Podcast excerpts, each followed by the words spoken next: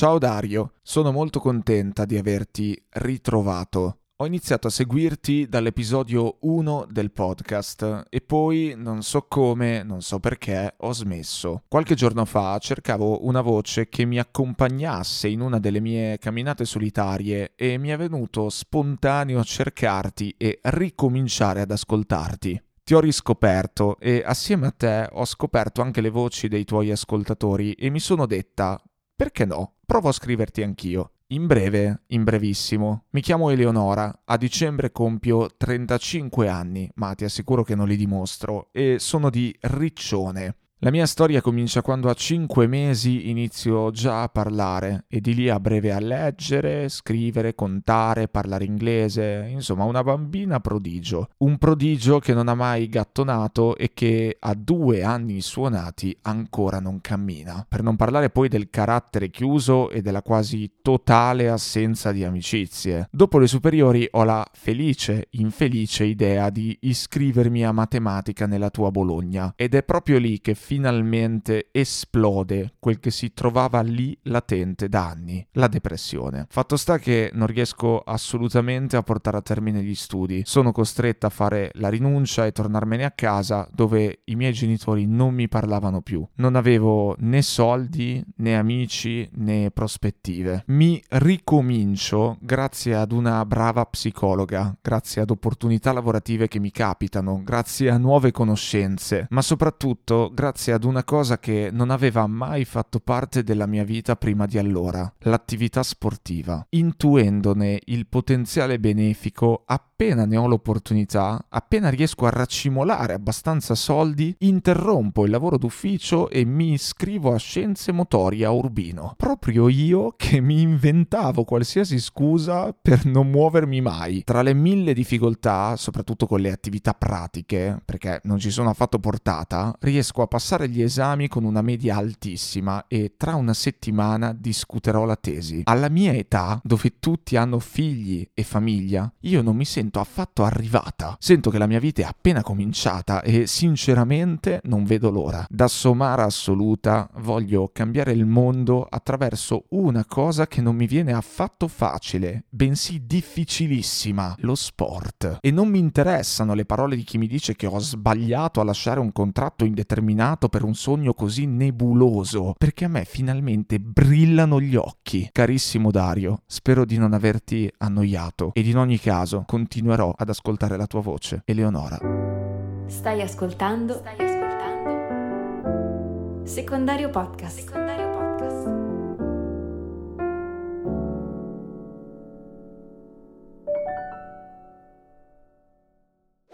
Carissima Eleonora, non potevo proprio lasciar perdere la tua mail. Non potevo, anche se l'ultimo episodio che ho pubblicato prima di questo si chiama Forse è la fine ed è un episodio in cui dico che probabilmente secondario podcast è finito per sempre. Il fatto però è che quello che mi hai scritto tutto c'entra. C'entra con me, c'entra con eh, la mia storia personale, c'entra con il podcast, c'entra con il motivo che mi ha portato a dire basta con questa cosa, così come a tante altre cose che mi riguardano. La tua mail mi è arrivata mercoledì 7 dicembre 2022 alle ore 17.05. Otto giorni dopo averla ricevuta ho pubblicato l'episodio che avrebbe potuto essere l'ultimo. Ma comunque la tua mail l'avevo letta, come poi praticamente tutte le altre mail che mi sono arrivate negli ultimi anni e negli ultimi mesi, molte delle quali sono ancora lì a riposare nella casella di podcast, che sarebbe la casella di posta. Vabbè, non escludo che tra 15 anni potrei tirarne fuori una qualsiasi dal cilindro magico e farne un episodio, così a caso, conoscendomi potrebbe essere, mai dire mai. La tua mail l'avevo letta e avevo cominciato a scrivere una risposta venerdì 9 dicembre 2022 alle ore 12 e 29 e poi l'avevo abbandonata come successo decine decine e decine di altre volte, con decine e decine di altre mail. Leggerti mi aveva subito fatto pensare a una frase che ho in testa da un po' di tempo e ho ritrovato traccia di questo collegamento istintivo a quella frase dentro il documento Word da cui sono ripartito lunedì 13 febbraio 2023. Giorno in cui mi è venuta voglia di rileggerti e poi inaspettatamente anche di concludere la riflessione e registrare un nuovo episodio del podcast. Questo. La frase in questione, la frase che mi hai evidenziato nel cervello con le tue parole, è una frase che ho creato senza volerlo una sera nel flusso di una conversazione che nemmeno mi ricordo, mentre stavo bevendo una birra con Matte al Madama. Mi sono circondato di cose che odio soltanto perché sono bravo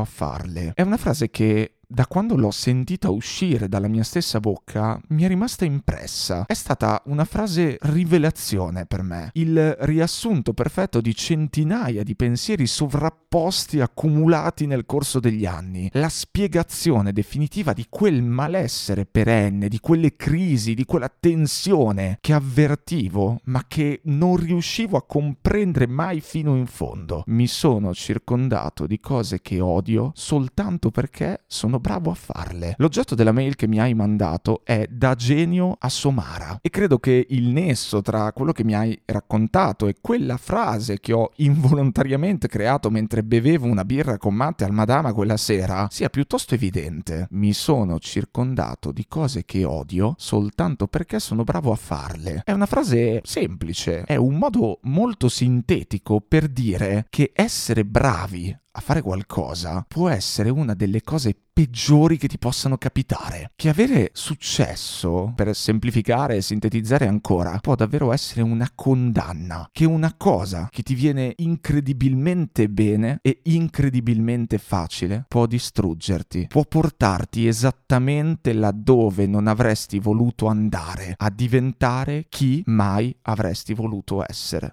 Lo so, lo so, lo so. Può sembrare un discorso privo di logica, un discorso troppo contorto per stare in piedi, un discorso troppo pretenzioso. Come fa la bravura in qualcosa ad essere una condanna? Delle due il contrario, che stai dicendo? Beh, eh, invece no. E io e te, Eleonora, mi sa che lo sappiamo bene, entrambi, perché sia a me sia a te, credo che sia capitato di circondarsi di cose che odiamo soltanto perché siamo bravi a farle. E poi chissà quanti altri e a quante altre è successo oltre a noi. Chissà quanti altri e quante altre stanno facendo benissimo proprio adesso qualcosa che in realtà odiano. Chissà quanti altri e quante altre hanno fatto per anni cose per cui sì, erano portati, sì, gli venivano bene con grande facilità, cose per le quali tutti si complimentavano complimentavano con loro, per poi a un certo punto realizzare che quelle cose non corrispondevano a quello che li faceva stare bene, ma che anzi erano proprio la causa di quella perenne insofferenza che sentivano, vincenti ma depressi. L'altra faccia della medaglia, come si dice, nel vero senso della parola in questo caso. È già perché essere bravi in qualcosa, prendersi la medaglia appunto, il riconoscimento, gli applausi, le congratulazioni, non significa automaticamente essere in pace con con quel qualcosa. Avere successo in qualcosa non significa che quel qualcosa ti piaccia intimamente. Saperlo fare non equivale né a volerlo fare davvero, né a sentirlo davvero proprio. Essere capaci non equivale a esserne soddisfatti. La soddisfazione non deriva dalla bravura, non deriva da quanto bene ti viene, non deriva dall'apprezzamento che riscuote, non deriva dai complimenti che ti fa ricevere, non deriva dalla rotondità del risultato. E tu, Eleonora, con quello che mi hai scritto, con la tua storia, ne sei la prova. Perché come hai detto, adesso vuoi cambiare il mondo attraverso una cosa che non ti viene affatto facile ma difficilissima. E te ne sei fregata alla grande di quello in cui eri brava, di quello per cui eri portata, del talento che tutti ti riconoscevano e che magari ti invitavano pure a coltivare. Hai scelto di andare contro te stessa, o meglio, hai scelto di andare contro quella te stessa che gli altri volevano che tu fossi, per andare verso quella te stessa che invece volevi tu, lontana da quello che avevi sempre fatto e vicina a quello che avevi sempre respinto, lo sport. Ti sei spinta laddove nessuno ti vedeva bene, dove nemmeno tu ti vedevi bene. Sei andata contro ogni pronostico, contro ogni aspettativa, contro ogni certezza consolidata. Insomma, alla bravura conclamata hai preferito l'avventura, l'incognita, la complicazione. Al genio hai preferito la somara, cioè quella te che non ha la garanzia di eccellere, quella te a cui l'attività sportiva non viene subito facile e per la quale non ha nessun talento innato, nessuna predisposizione, nessun vantaggio sugli altri, nessuna sicurezza, ma quella te a cui adesso finalmente semplicemente brillano gli occhi. Non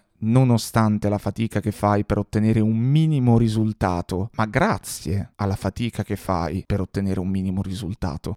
È molto potente e molto emblematico il tuo contrasto, Eleonora, perché da un lato c'è la matematica e dall'altra c'è lo sport. E questi sono due mondi che di solito vengono considerati opposti, perché nell'immaginario collettivo un matematico o una matematica non sono certo persone sportive e viceversa, pensando a uno sportivo o a una sportiva non si pensa certo a dei portenti della matematica. Da un lato c'è l'attività cognitiva e dall'altro c'è l'attività fisica. E chissà che non sia stata proprio questa bipolarità partizione così netta, così bianco e così nero, così dentro o fuori, così chi è quella cosa allora non può essere anche quell'altra ad averti fatto male. È che spesso scegliere un percorso, un ambito, una professionalità, inevitabilmente ti porta a credere che tutto quello che generalmente, cioè nell'idea che si ha del mondo e delle cose, non gli appartiene, allora non possa appartenere nemmeno a te, nella tua specificità di persona. Se i matematici di solito, idealmente, non sono persone sportive, positive, beh allora non posso permettermi di esserlo nemmeno io. Ed ecco che si crea la gabbia il recinto, l'etichetta disumanizzante. Se sono questo, se sono questa,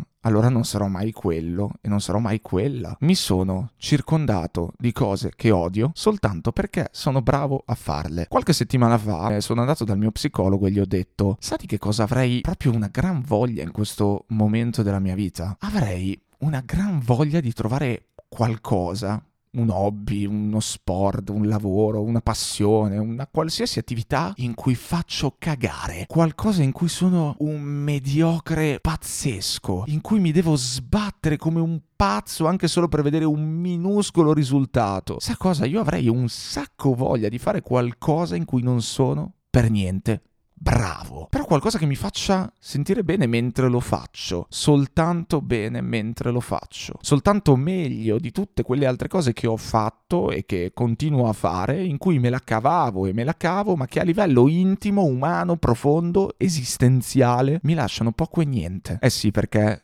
io ho una sfortuna e ho capito di avere questa sfortuna non molto tempo fa, di recente. Io ho la sfortuna di essere uno che sa fare un po' di tutto. Ho la sfortuna di essere uno bravo. E mi è capitato un sacco di volte di iniziare dei percorsi, di lanciarmi in dei progetti o in delle attività non perché mi appartenessero, non perché sentissi di volerle, ma semplicemente perché mi venivano facili e mi venivano subito bene. Mi permettevano di continuare a essere quello bravo che conoscevo e che tutti conoscevano e lo sai perché tendiamo a scegliere di fare quelle cose che ci vengono facili e che ci vengono subito bene? Perché ci fanno diventare delle persone di successo agli occhi degli altri. Il problema grave però è che spesso queste cose non ci fanno avere successo ai nostri di occhi, non ce lo fanno sentire il successo, non ce lo fanno vivere, non ci fanno godere, ci fanno sentire apprezzati, sì, ma non ci fanno apprezzare, ci rendono dei vincenti sopra, sì, fuori, intorno, in giro, però ci fanno sentire dei perdenti sotto fatto il fatto che puoi anche essere il migliore dei matematici o delle matematiche, puoi costruire sopra questo talento una carriera bellissima e farne la tua prima fonte di accettazione sociale, ma se quella roba lì non ti fa brillare gli occhi, allora il successo che ti procura è vacuo, è un successo posticcio, plasticoso, sintetico, è un fallimento di successo.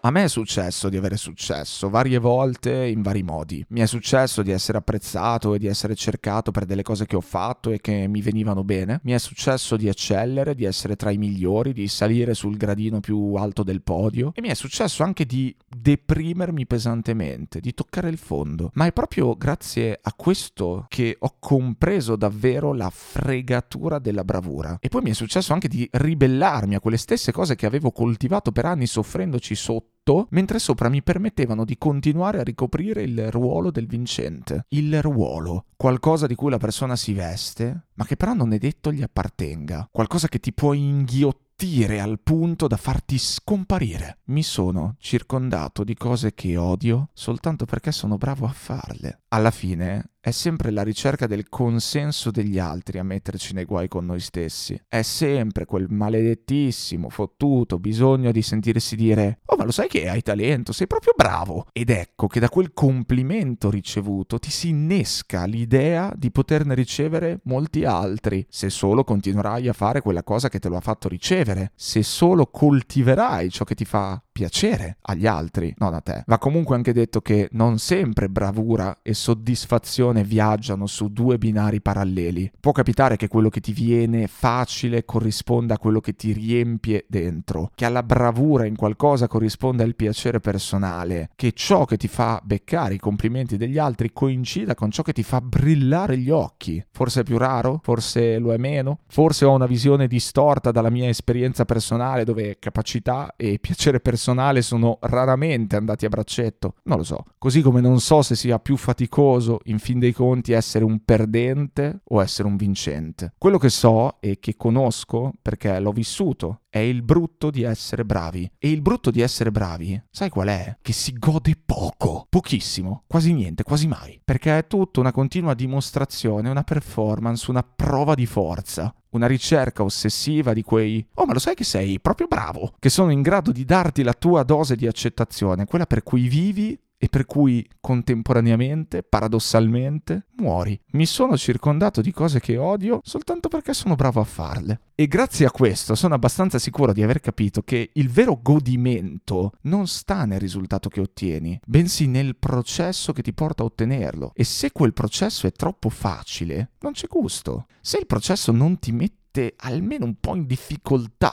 non c'è gusto. Pensaci. Se raggiungere la cima della montagna verso cui decidi di incamminarti non ti costasse nessuna fatica, se ci arrivassi così, come se nulla fosse, con il fiato integro, le gambe riposate, la mente lucida, a che cosa servirebbe arrivarci? Te lo dico io. A piantare la bandierina. Ecco, il brutto di essere bravi è che spesso si finisce a fare le cose soltanto per piantare la bandierina laddove tutti possano vederla, cioè per aggiungere un altro risultato visibile alla lista che permetta agli altri di confermarti la tua bravura. Il brutto di essere bravi è che la sfida diventa preservare lo status di bravo o di brava, proteggendo la maschera, la facciata, l'apparenza, evitando lo strapiombo di verità che hai dentro.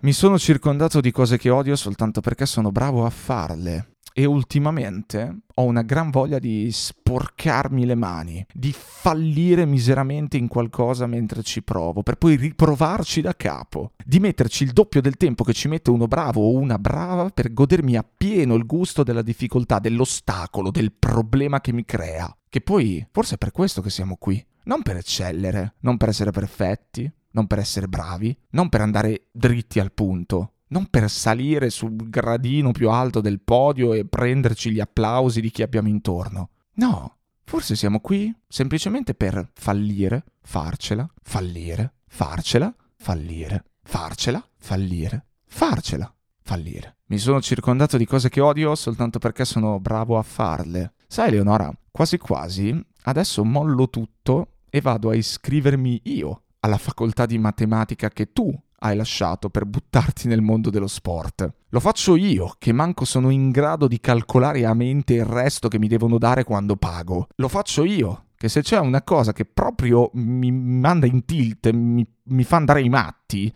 quella cosa sono i numeri. Lo faccio io, che 8x7 quant'è che fa? Ciao Eleonora, grazie per avermi iscritto, grazie per avermi fatto tornare qui nel podcast. Me la sono goduta, mi ha fatto stare bene, quindi grazie, veramente. Siate liberi, siate peggio del previsto.